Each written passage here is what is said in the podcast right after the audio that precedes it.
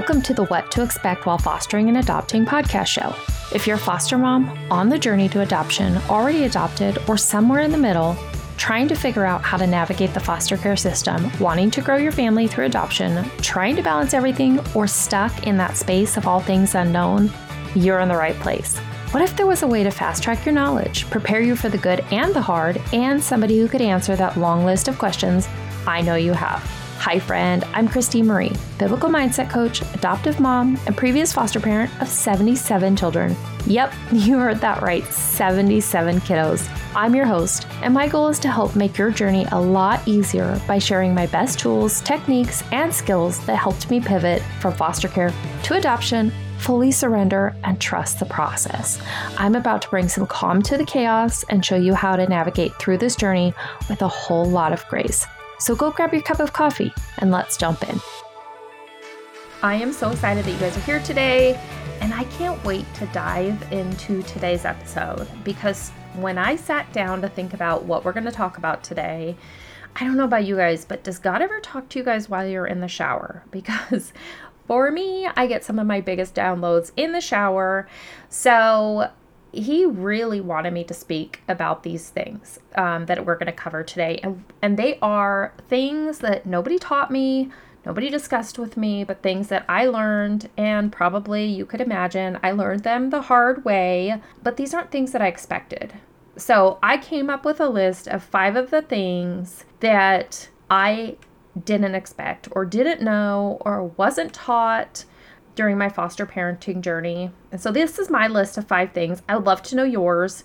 If you go into our Facebook group, you just need to search what to expect while fostering and adopting, and you'll find our Facebook group. And I would love to know what are some of the things that you learned during your foster care journey that you never expected. So let's just dig right in. So, the first one Actually, I think I'm going to tell you what it is at the end.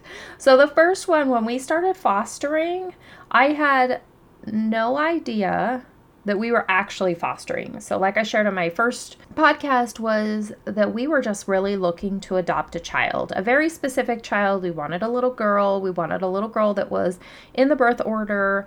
Um, so that made her would make her less than two years old, and so that's what we were looking for. And we ended up becoming foster parents by accident. So when I was told what we needed to do was we needed to take these certification classes, and that would make us certified a certified foster home or certified foster family. So that was all I knew. I knew that we needed to take these classes, and then we would get this certificate, and then this certificate would mean that we would find our forever family. That was like all I understood, right? So today we're going to talk about number one. What is a certified foster home? Now, you might say, Oh, I know what that is. Okay, let's talk a little bit more. So, I thought that meant we got the certificate, we had a certifier, we had a caseworker for a child, um, all the other people who are involved, right? And that was it that was like what a certified foster home was. So here's what I learned a certified foster home is an extension of child welfare. Your home is now a certified foster facility for the state. Now, what does that mean, right? So, I want you to think about like big organizations that we know really well, right? Like the Department of Justice. You would never imagine I'm going to certify my home to be a tax collection office, right? But this is what you're doing. You are certifying your home to be a certified home of the state. Okay. So that means that your home now needs to uphold certain standards. And there's a whole list of them, right? That when children come into your home, there's a certain level of expected care. There is a certain level of expectation with acquiring services for your child that's in your home, you are expected to take the child to probably most likely counseling and therapies and have them to school on time and pick them up from school on time. Typical things that you would do with your own children, right? But you are now held to the state standard. So, getting immunizations for the child, whatever is an expected. So, I know there's some parents out there who don't immunize, right? You don't have that right with a foster child. You are held to the expectation of whatever it is that are the state's requirements. So that part I didn't understand that my home now had no off limits places in my home. So when my certifier came over, they looked in every single closet, every single nook and cranny of my house. Um, and that's just because your home is now an extension of the state. There is no space that is off limits. Um, so I didn't really understand that. I didn't understand that a child needed to eat then the expectation, you know, whether it was culturally, dietary, whatever the the the reason was, that the expectation would be that I would make accommodations, right? Because the ultimate ruling authority over my home now was the state.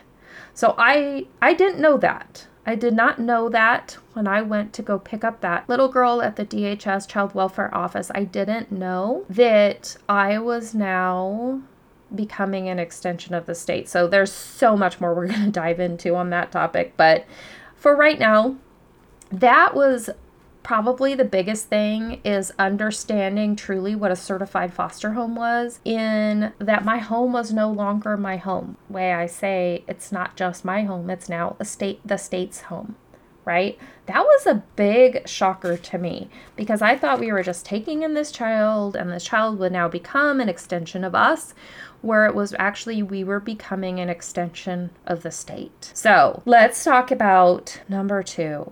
You guys, this was a big one for me. Huge. So, as I talked about, when we got that certification and we were going to become foster parents, the only objective for me and my husband, as far as we knew, was that we were becoming foster parents to adopt a child. That was our number one goal. That was the number one, only numero uno reason that we became foster parents. So, number two, what is the purpose of child welfare?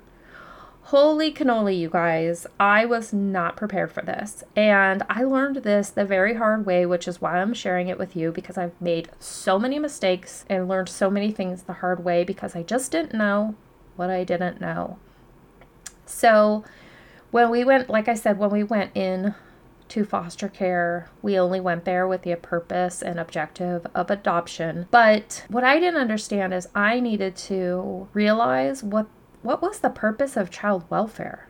Because that was the agency that I was making this agreement with to adopt my child. The purpose of child welfare is to protect and unify, provide that safe space for children while their parents are going through whatever situation it is with the objective to reunify this child with their family of origin. They were not there for me to adopt a child. Now, is that a result that can sometimes come from the foster care system? Is foster care to adoption? Yes.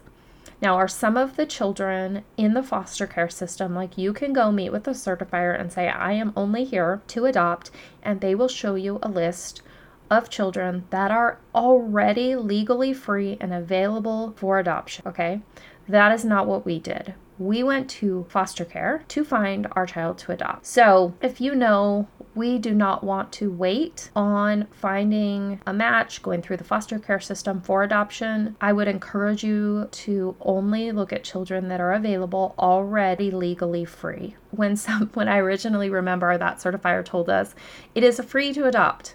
It is not free to adopt. It might be financially by the dollar free to adopt, but emotionally, nothing is free, and especially in foster care.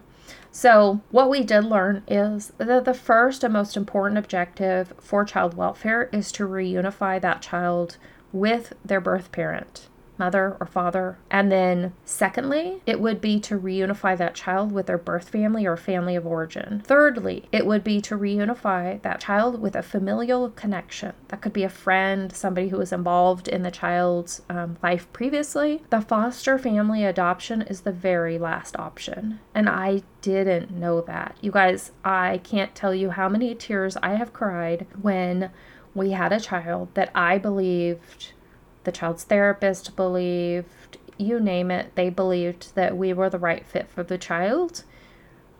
But there was um, an extended family member. They always get the preference to adopt as long as they are a safe place because It's family. And now, knowing what I know on the other side of it, I completely support that because a child being and living with their family of origin is so important. Both of our both of our daughters that we have now, um, we don't have you know genetic history on them. We don't have what they're uh, at risk or predisposed to right?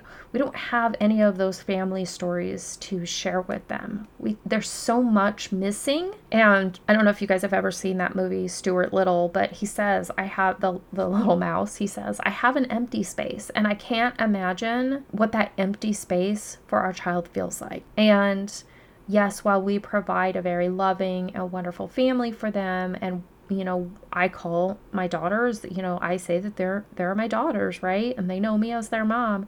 There is still that missing piece. And i can't feel that missing piece. So had i known hindsight right the purpose of child welfare was and i hope that nobody takes this defensively because this was the realization that i had to have and so that's why i'm sharing it now foster parents are caregivers. Foster parents are paid to watch over a child until they can be returned to their family, their birth family, or their family of origin. That I wish I would have known. So if somebody is looking at stepping into foster care, no, I would really ask you to evaluate your heart and say, is this something that I can selflessly step into and I am not looking to adopt the child that is placed with me. Because I'll tell you so many times I was so bonded and so attached to these children or this child and when they came into my home I wanted to keep them. And that I don't know the ways that it hindered but I know I could have been a better foster parent had I not been looking for my own future adoptive child because I would have stepped out in other ways to help these birth parents. I don't know what they would have been specifically, but I know I could have been that bridge, right? I could have been that bridge more so between that child and that birth mom or birth father or or birth family. So that was a probably one of the hardest lessons I had to learn was the purpose of child welfare. Okay, so let's move on to number three. So, number three was probably the biggest surprise to me um, and a very hard pill to swallow, which is because, like I talked about, once you become a certified foster family or certif- your home becomes a certified foster home, you lose your privacy. So, my children's privacy and my own privacy no longer was private. Because as a state home if my child was having emotional having emotional acting out or emotional needs maybe my child needed to go to see a therapist my caseworker had every right to ask and receive those records from my child's therapist. Now why? Why might you ask? Because those records, the care that was being given, would, could impact the foster child being in our home. My caseworker also had a right to know the immunizations, the parenting, the ways that we parent our child. We were, of course, allowed to discipline our own children, but not around foster children. Like there is, a, there's a lot of different things that we had to really understand and we had I had no idea. I really feel like I went into this blindly and that's why I'm really hoping to share this with you guys so that you guys can have more information so you guys can make better decisions and know what you're stepping into and how to best make decisions for your family. So, if I was going through a struggle, if I needed to be on medication, if I needed to see therapists, or the caseworkers have rights to ask for those records, which you guys, I had no idea. I thought I thought I could have access to the child's records who came into my home and I could know what it is that we're preparing for or walking through. I didn't realize it was all the way around. So that was a big shocker to me. But I will say that looking back, I would have from day one of going becoming a foster parent, I would have had myself and my kiddos begin counseling. And the reason for that is because as a mom, having foster kiddos coming in your home, there's so much that you don't know about the kiddos. And there's so much so many big emotions right happening for if you have your own biological kiddos that maybe they're nervous to talk to you about or maybe they just need a safe space where it's just you and them or dad and them so that you can talk about these big feelings. Like these are big changes and you can't be everywhere at all moments. And so it just gives them that safe space. And so whenever you have a foster child, oh gosh, I think in every single situation, other than kiddos with develop who are developmentally disabled and not able to have communication, they were seeing a therapist or a counselor regularly every week. So what that had me seeing as hindsight was, well, if they needed a counselor, why don't why aren't my children in counseling? Why aren't my kids having that same level of care, right? So that was one of the biggest things. Yes, those records would have been then able to be accessed by child welfare. That is one thing I would have done differently is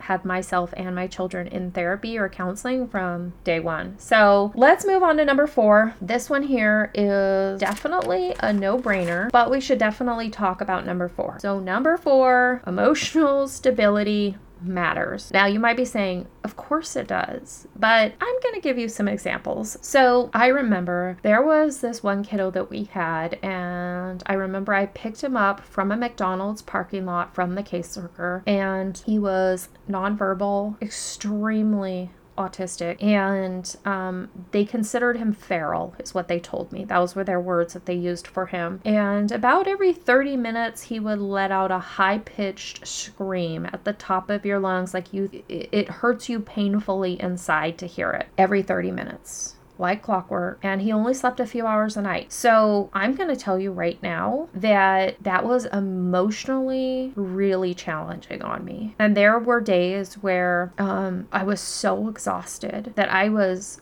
super emotional because I really wanted to help this child, but I also had my two boys who were little. we had a few other kiddos in the house. And then at the top of that, at the top of my mind was adopting our daughter, right? That we didn't yet have. And so, you guys, I at times was an emotional basket case. And then I felt like these caseworkers were my friends right? Because I built these relationships um, with them and trusted them, and they were bringing these children into my home. And so I just was such an open book. And so what I didn't realize is that that emotional stability in front of a caseworker matters so much. They are human too. They are making judgments about you. They are observing the entire situation they impact the next children that you're going to get in your home. They are going back to the office and writing up notes about what you said, how you presented, what you looked like, were you emotional. So, that part, I was way too open. I was way too open with what I was struggling with. So, emotional stability matters more when you're in front of a caseworker. It matters that you're honest and transparent, right? But you don't need to give out every single detail to about everything going on in your mind, right? So this is where I would really talk to you and encourage you that to have that counseling, right? To have that counseling, have that safe space with the person that you can just kind of talk it out. I don't know if you guys are like me, but I need to talk things out. I need to just vent, let it get out, and then I can move on, right? Also, breaks with your friends, with your family. If you're married, taking a weekly date with your spouse or significant other so that you are not spending 24 hours a day in the world of foster parenting, so that you have that mental break. Also, one of the biggest things that happened once we started getting, and it started with that kiddo, um, there was no way he could go to the daycare at the church. It, it just wasn't, it was not possible. So we stopped going to church because it wasn't possible. Now, looking back, I could have figured out a way to take the other kids to church, right? Take alternating shifts with my husband. I would encourage you to be super creative, but if going to church is something that you do to making that a priority, making that a non negotiable. The other thing, um, reading my Bible daily, that was something I did not do. And so I was not rooting myself in God's word and I was rooting myself in my emotions and rooting myself in what the world thought of me and said about me and conversations I was having. And this one here, so this one's going to be really hard for some people to hear, but it's just true. Don't keep a child in your home if they're not a good fit. It will hurt your own biological children and it will hurt them and it will hurt you. Okay. Now, I heard from caseworkers all the time when I would say, I am so overwhelmed. I am like beside myself. I had kids with needle kids with needs in our home that were way too extreme for me. And they would say, Well, we really shouldn't move them because it will cause attachment disorder in these kiddos, or it could be more harmful for the kiddos. Y'all, what I never imagined was if that is harmful for the kiddos to move, as far as attachment, it could be just as harmful to my own biological kids by keeping that child in my home. So I know that's not what caseworkers are going to want to hear, but I'm going to encourage you if you ever have a child in your home that is beyond your mental, emotional needs, to please ask for that child to be moved and set a time limit on it. Tell them they have three days, they have five days, they have 24 hours, whatever it is to keep you in the right place mentally and running your home as you do, establish those boundaries. So, and remember too that if you have biological kiddos, you need to make sure, first and foremost, that they are in a nurturing place and having a child in your home that is causing you to be outside of your your emotions, right? To have extreme fluctuating emotions, that is not good for any kiddo in the house. So, number five, this one here, I did not know what I did not know. But I want you to know whatever they a caseworker tells you about a child, it is not always everything. Let's say that again. Everything you know about a child who is in your home is not the full story. I want you to, when you start taking in kiddos, or maybe you already have kiddos, I want you to assume that everything and anything that you have read is just the tip of the iceberg. Everything that you know is just a small percentage of what has happened. And I say this not because I want it to be true. I say this so that you can best set good boundaries for your own children, for your foster children, and for your home. Because caseworkers don't know everything. Birth parents, when they have a child removed from them, they are not going to share everything that happened. Why? Because they're human. They don't want any more charges or any more reasons to have their child be separated from them. Also, there's a lot of shame attached to environments and things that have happened to their children. So, they're not going to share the full story. Their parent or the caseworker is not going to be able to share the full story with you. And there is no way that somebody has been there 24 hours a day documenting every single thing that the child has been through. And I say this from experience because we've had some hard things that we've worked through with kiddos. And so much comes out over the time that a child has been in your home, and the more comfortable they feel with you, the more secure, then they start sharing information, right? And then if it's something that you had originally said, this is not something, a, be, this behavior or this um, type of exposure is not something we feel comfortable having a child like this in our home. And then they share that this is something that they have experienced or been a part of. That's where you just want to know and just mentally know that whatever you know, whatever you hear from the caseworker, it's truly just the tip of the iceberg. That will help set you up for the most possible success and protecting your boundaries. We're going to do a whole nother episode on boundaries and placements and so much more goodness to come, you guys. I am um, so thankful that you've hung out here to hear my top five. Again, these will definitely be individually their own episodes as we move forward, but I would love to hear your biggest aha moments or things that you didn't know from you as well. So hop on over to my Facebook and let's continue the conversation. Hey, friend, I hope that you loved today's episode. I pray it blessed you and helped you see that you have a friend in your corner who truly understands what you're walking through. If so, would you share this episode with someone who's been praying for a breakthrough in their own journey? It would also bless me big time and help others to find this podcast if you would leave a review on Apple Podcasts. You can also submit your questions, topics that you would like covered, and find a community of like minded mamas in my private Facebook group by searching What to Expect While Fostering and Adopting on Facebook. See you next time.